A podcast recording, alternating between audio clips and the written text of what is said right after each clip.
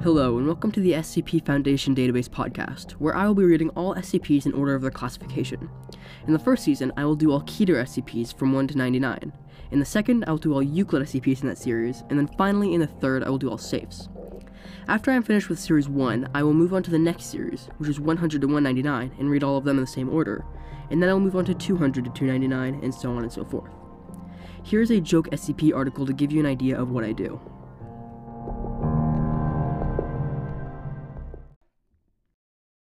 Item number SCP 1994 J.